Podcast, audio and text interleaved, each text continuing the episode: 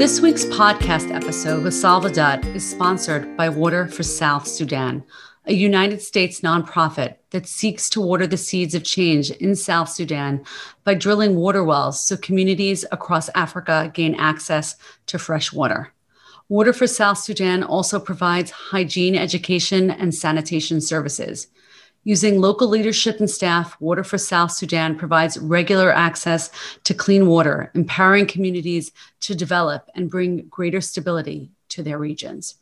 Water for South Sudan was founded by a former lost boy of Sudan, Salva Dut. His story is told poignantly in his own words on this podcast episode. The best selling book, A Long Walk to Water by Linda Sue Parks, was also written based on Salva's story.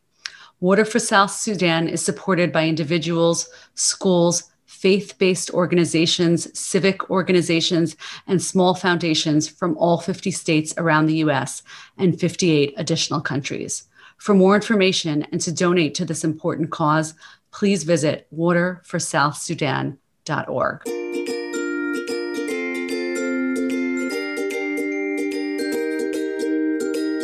everybody. Welcome to Curly Girlies podcast, Changing the Course. I am Atara, founder of the Curly Girl Movement, author of the Curly Girly book series, and owner of curlygirly.com. And I'm here today with my good friend Grace Cross. Hi, Grace. How you doing? Hi, Atara. I'm doing all right. How are you? Doing okay, thanks. Well, I'm Grace Cross. I'm the owner of The Baby Spot, the world's only global parenting magazine, and you could find me at thebabyspot.ca. Now, Atara and audience, we have such an important guest. Who do we have? Grace, audience, it is my pleasure to welcome Salva Dut to our show. Salva is the protagonist of a very special book called A Long Walk to Water by Linda Sue Parks. In 1985, when Salva was only 11 years old, he tragically became one of the 17,000 lost boys of Sudan who fled Sudan's southern region during a two decade civil war.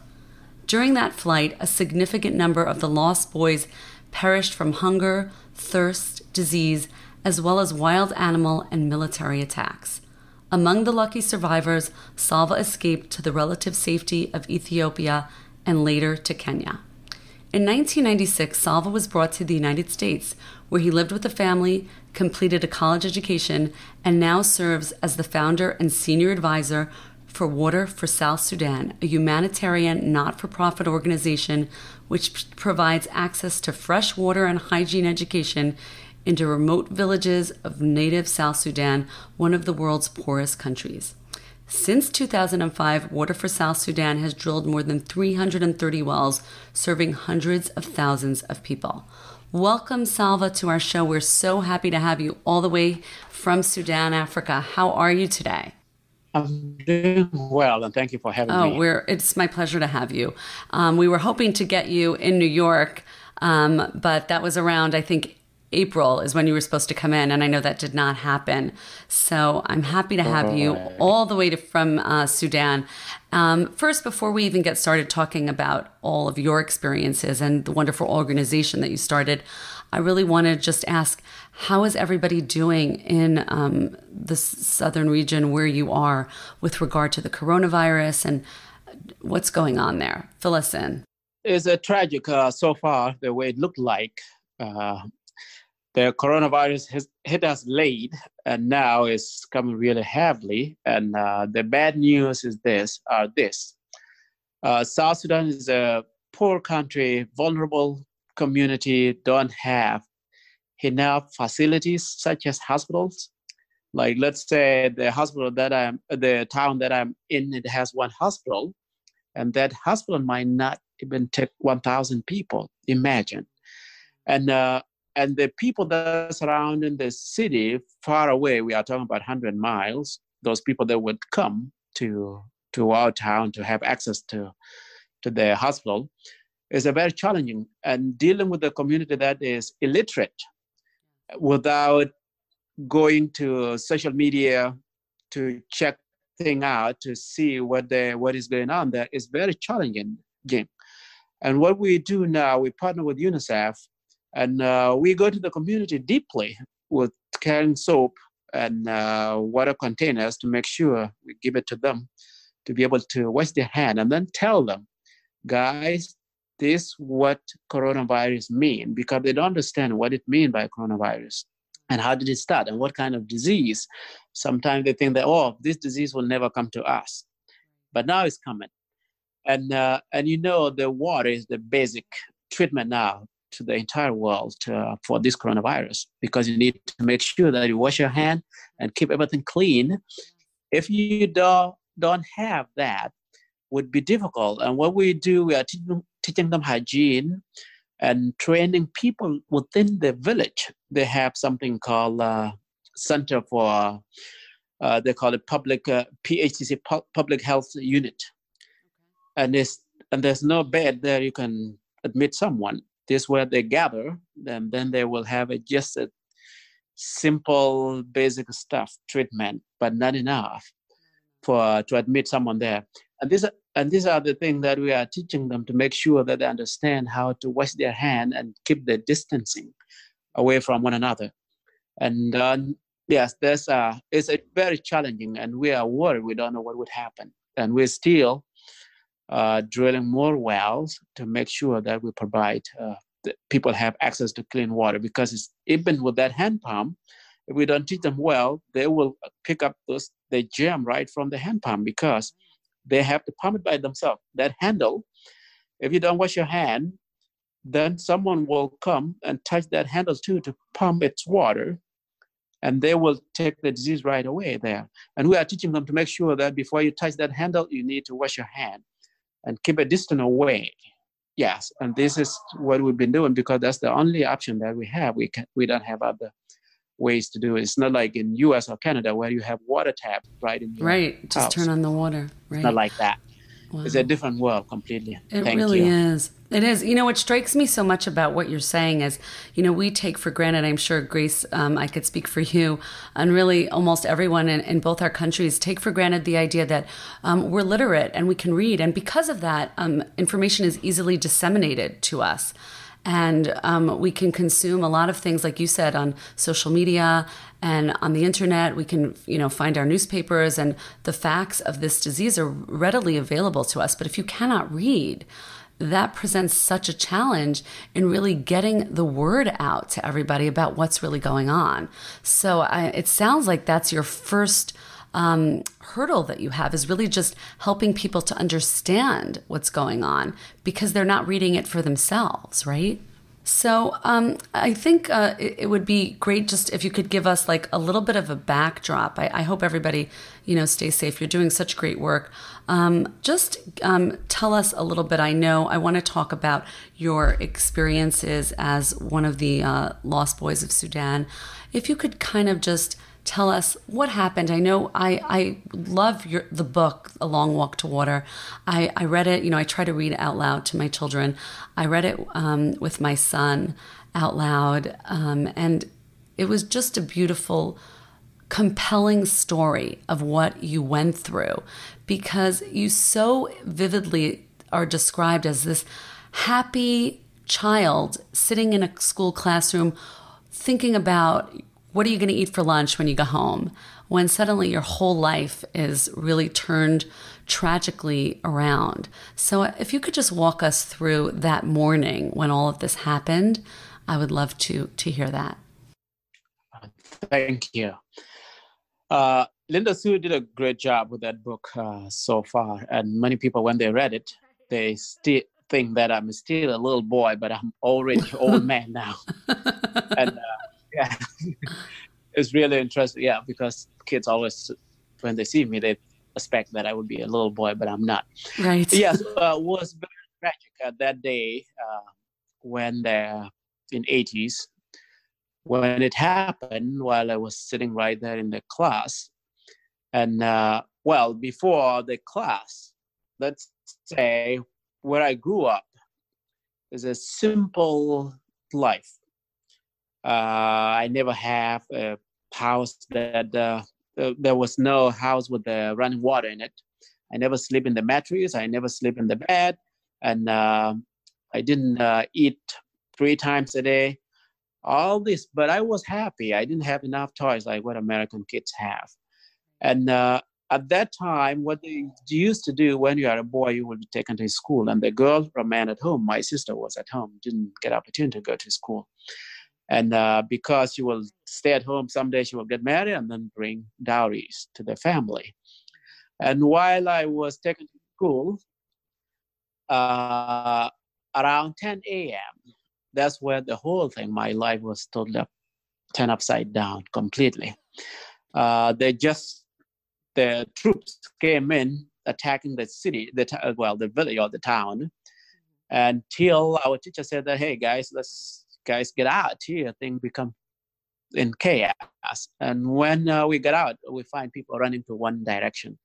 We just join one. You, you join their running, and you never even ask what is going on. You just hear uh, where people are running. Along the way, I've been with uh, some of the group that were running, and people were running from. After that, we escaped that uh, fight. People become separated. You just go to whatever, whatever direction that you think you should go to. I end up with the other people going to a different direction, and we keep walking to eastward. And uh, we keep walking, we keep walking, and these people. I was young, was 11 years old, and uh, and these people one time we spent a night in a place in one of the elderly woman's house.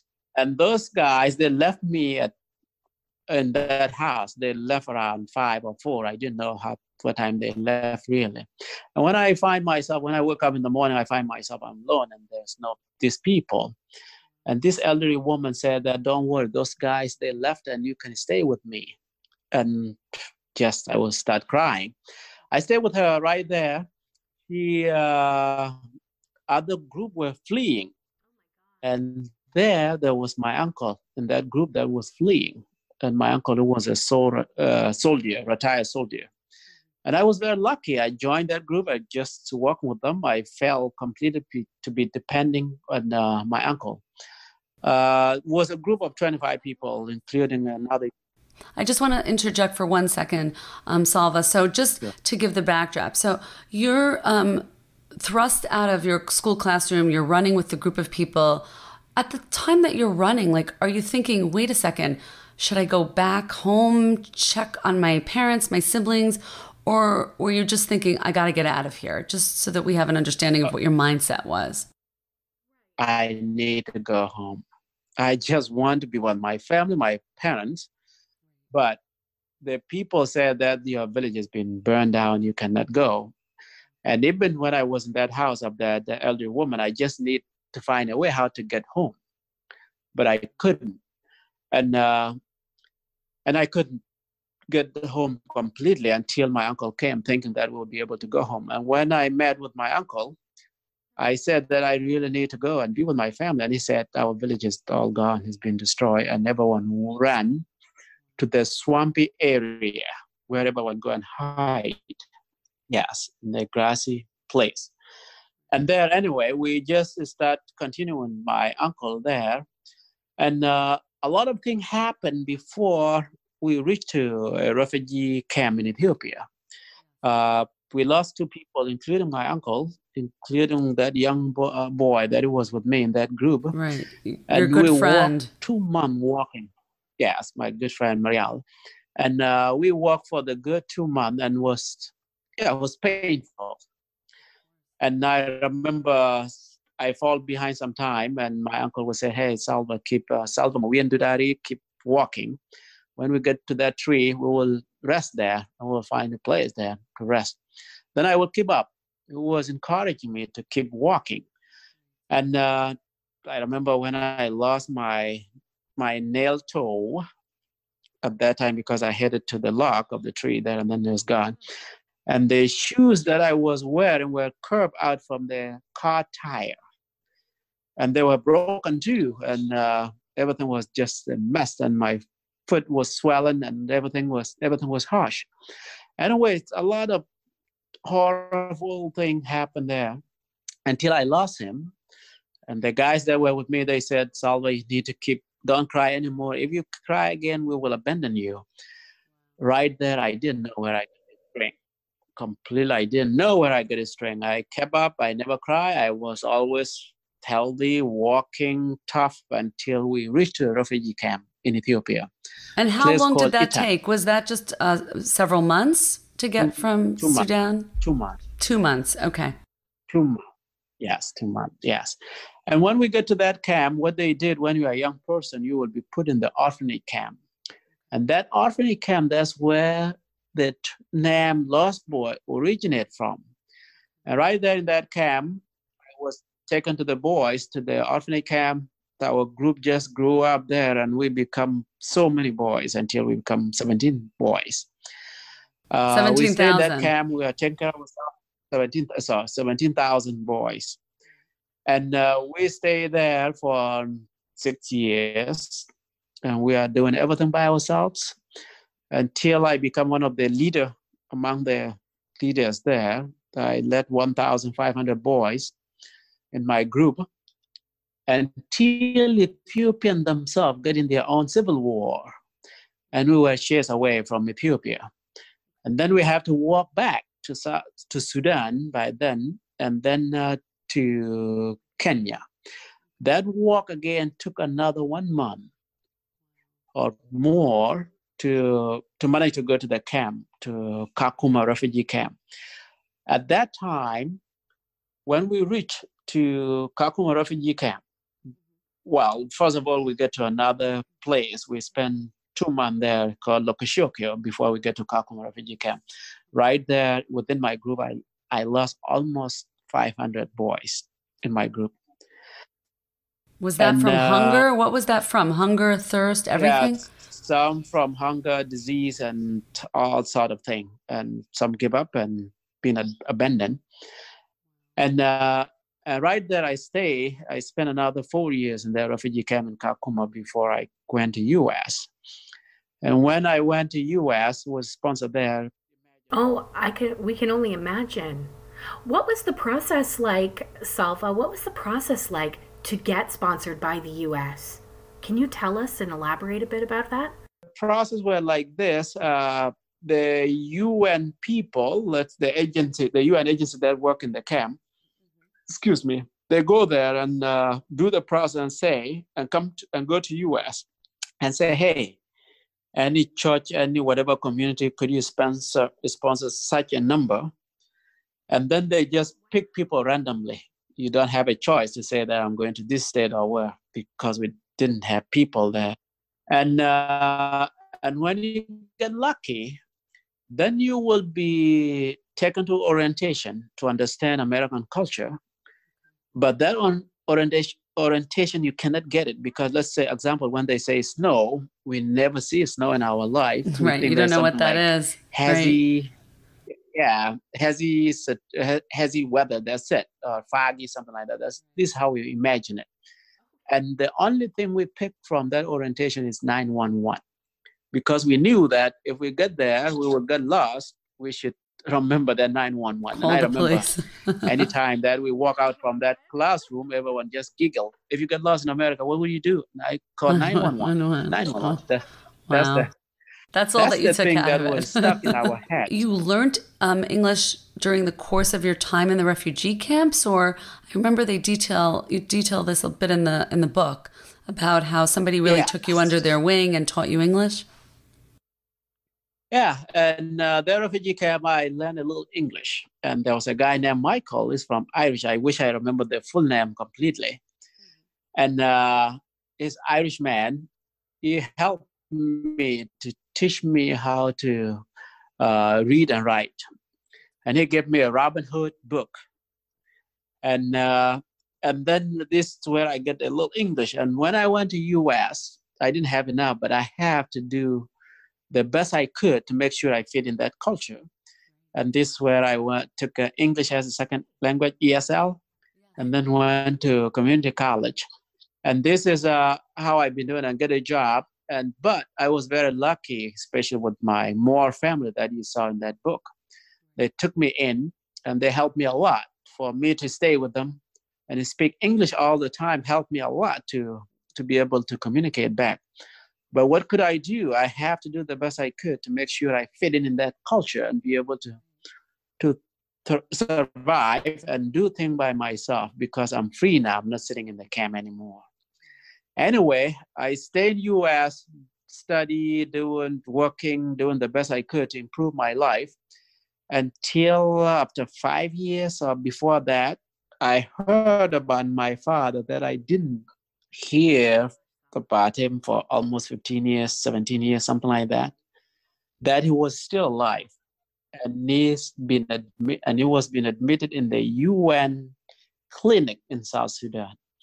And then I said, well, if I find out that my father is still alive, I have to go. And then I went. I went back to South Sudan uh, using UN flight to go to that clinic. And what happened? My dad was sick with some waterborne diseases, and he has to walk away from his village, 300 miles. And my mom was my mom remained in the village, and uh, and he walked there with my stepsister to uh, to that clinic. And when I went there, saw him, and the first time I approached him, I said, "Hey, Dad," and he was he didn't recognize me because I left while I was young. And then I introduced myself, and it was very touching. He took some water, sprayed in my head, and uh, then we were born again. Was just kind of like really someone was dead, and then now you're back from the tomb, from the grave. And uh, I want to just ask, right you know, uh, there, uh, Salva, it's very interesting because um, just to give our audience a picture of this moment with your father, it's you. The last time he saw you, you were an 11 year old child, and then it's years later, right? Yes. Like, what is this? 15 years later, you're a grown man. Did he even recognize you? Did he believe that it was you? Yes. He, he didn't recognize me completely. Yes it didn't and uh, and anyway right there i just like uh, i stayed with him for almost a month and uh, i find out that it was all this waterborne disease that what why i was sick and anyway that's where the idea is forming that nonprofit called water for sudan at that time started i came back and i said well I, i'm poor person i don't have anything what could i do and all that i said well let me just go ahead and do it I registered, I invited all my friends and said, hey, uh, especially people from St. Paul Episcopal Church in Rochester, New York, and the other church that I used to work on it, a reception, is uh, called Downtown United Presbyterian Church, Presbyterian Church. I invited them. I said, hey, this is what I want to do. And people believed me. And then uh, I did, I registered a nonprofit, 501c3, and the whole thing just picked, up, picked itself up right there and then so it snowballed. People people found what you were doing very meaningful, probably, and so right. yes. the idea really took hold because they saw you as a, as an authentic person who had really suffered quite a bit and was trying now to do something meaningful to give back to where you came from. Right. And I think that probably right. resonated with a lot of people. So that's probably to your credit, Salva.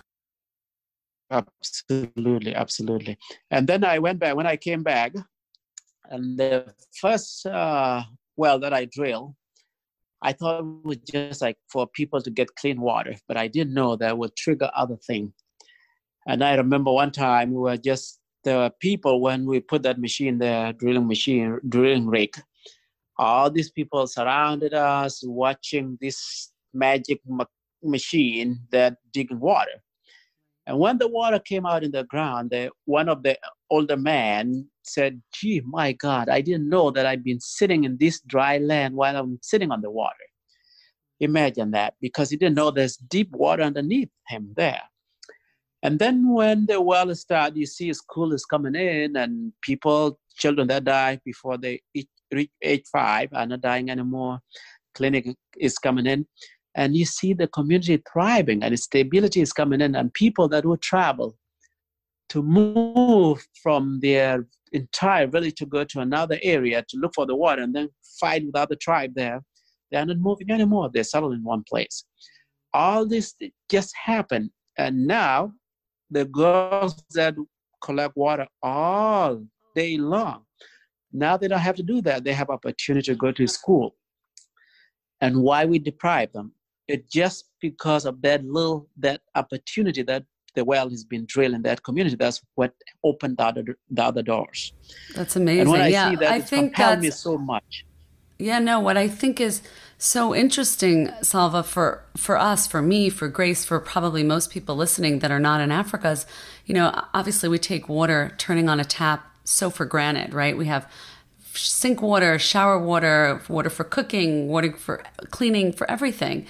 Um, so we don't realize what an impact water really has on our day to day existence. But I think what you're saying is children couldn't go to school. And just to explain further, the reason that girls were not going to school is because they spent their entire day carrying water um, from the well back to their family, back and forth. Is, isn't that right?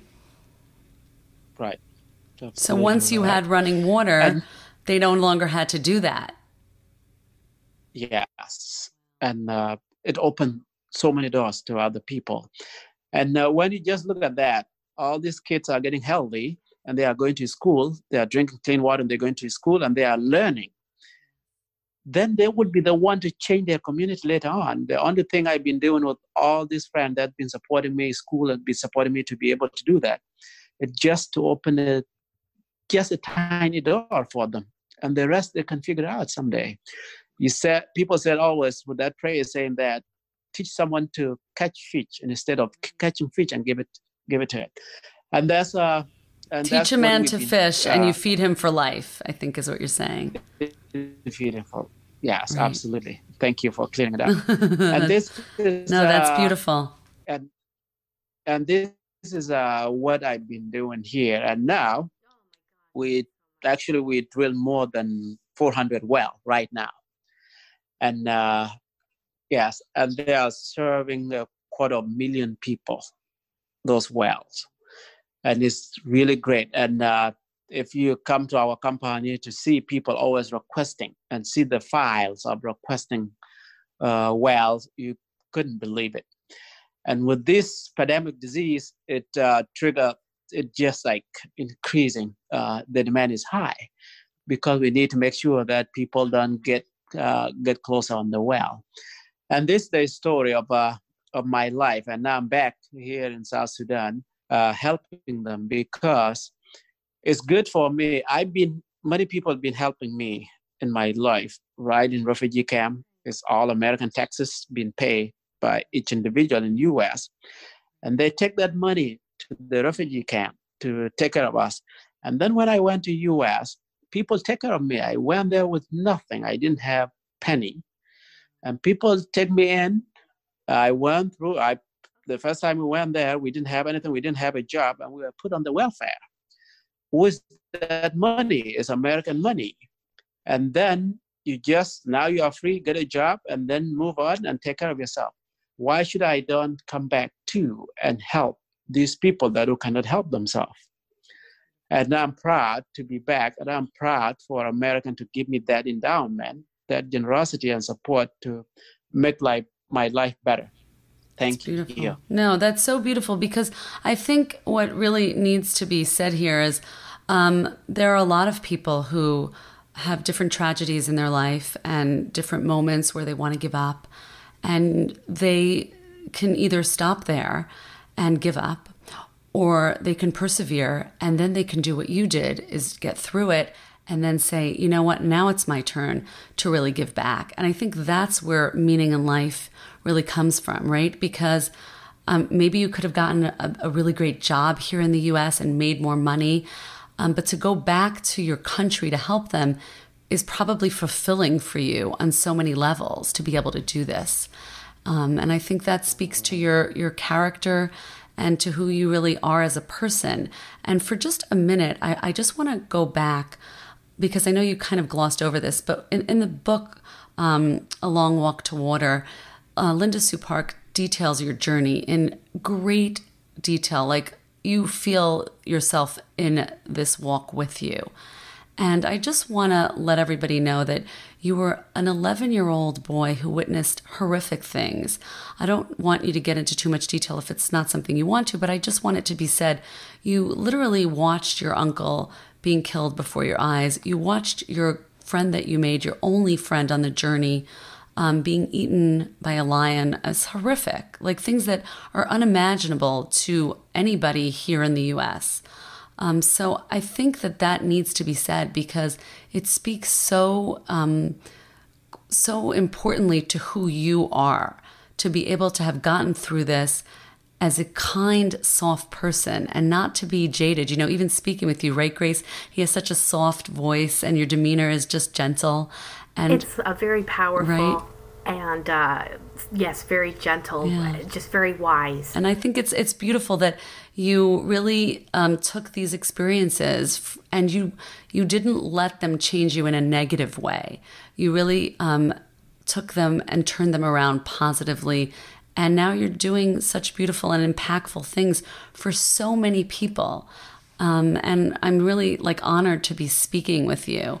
So I want to thank you for coming on and for telling us this really important story. Um, I think the water wells that you're building are hugely important.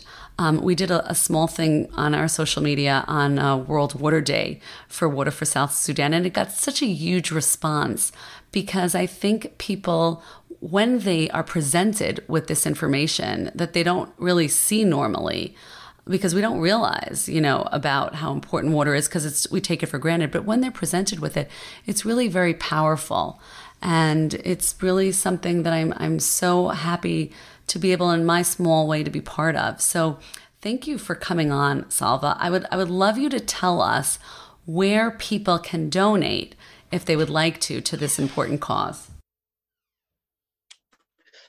Yeah, before I said that is uh thank you. I appreciate that and I appreciate your effort uh, to all of you. Of course, this world need all of us to contribute in a positive way how long are we going to live in this world? We are here temporary, but how about our children? Where are we going to where are we going to live with them? It's always good to make sure that we teach them good caring, good manners to make sure they find a way to get along with anyone and find a way to be positive and do positive things to the world. Imagine I myself today doing this is because of the world supporting me to be able to help other people. If the US last time refused not to take the refugees in, I wouldn't be doing this, for example. And, uh, and it's our responsibility because this world is ours together and we should be doing something positive in whatever ways. I don't have money, and these people, they're always helping me when they see the story and supporting me to be able to do this, which tell all of us that we are one people, one village, one world. We are not separated completely, nothing. Imagine this uh, technology that we have. One person made it somewhere, and now it's all of us together to be able to connect that far. But 100 years ago, we couldn't do such a thing. Yes, it's all the world that uh, make it possible. And because of the people that will make work hard to make things to be positive. That's why we have these privileges that we we have today, and we should keep adding more instead not to allow the negative thing to take us away. And uh, for people to support me like the way they've been supported, they have to go to website waterforsouthsudan.com .org. That's okay. where they will get any yes to okay. to donate in it. Okay. And thank yeah. you very much. Yeah. I no, I think I'd love interview. to just end with one final thing that I think that you said so poignantly is that we all have a shared responsibility to contribute positively to this world. And you're teaching that to your children. I know you're a father of, of two girls, right? So yes. um, it's it's something that we all need to teach ourselves and our children and coming together it's it's everything and connecting is wonderful so i'm happy to connect with you right grace this has been truly wonderful Thank you so much, Salva, for coming on our show. We're going to have everything, including your New York Times bestselling book, in our show notes today. And you've been such a joy and inspiration. So thank you. And we can't wait to help in any way we can. Yes. And I hope cause. to see you in the U.S. one day very soon.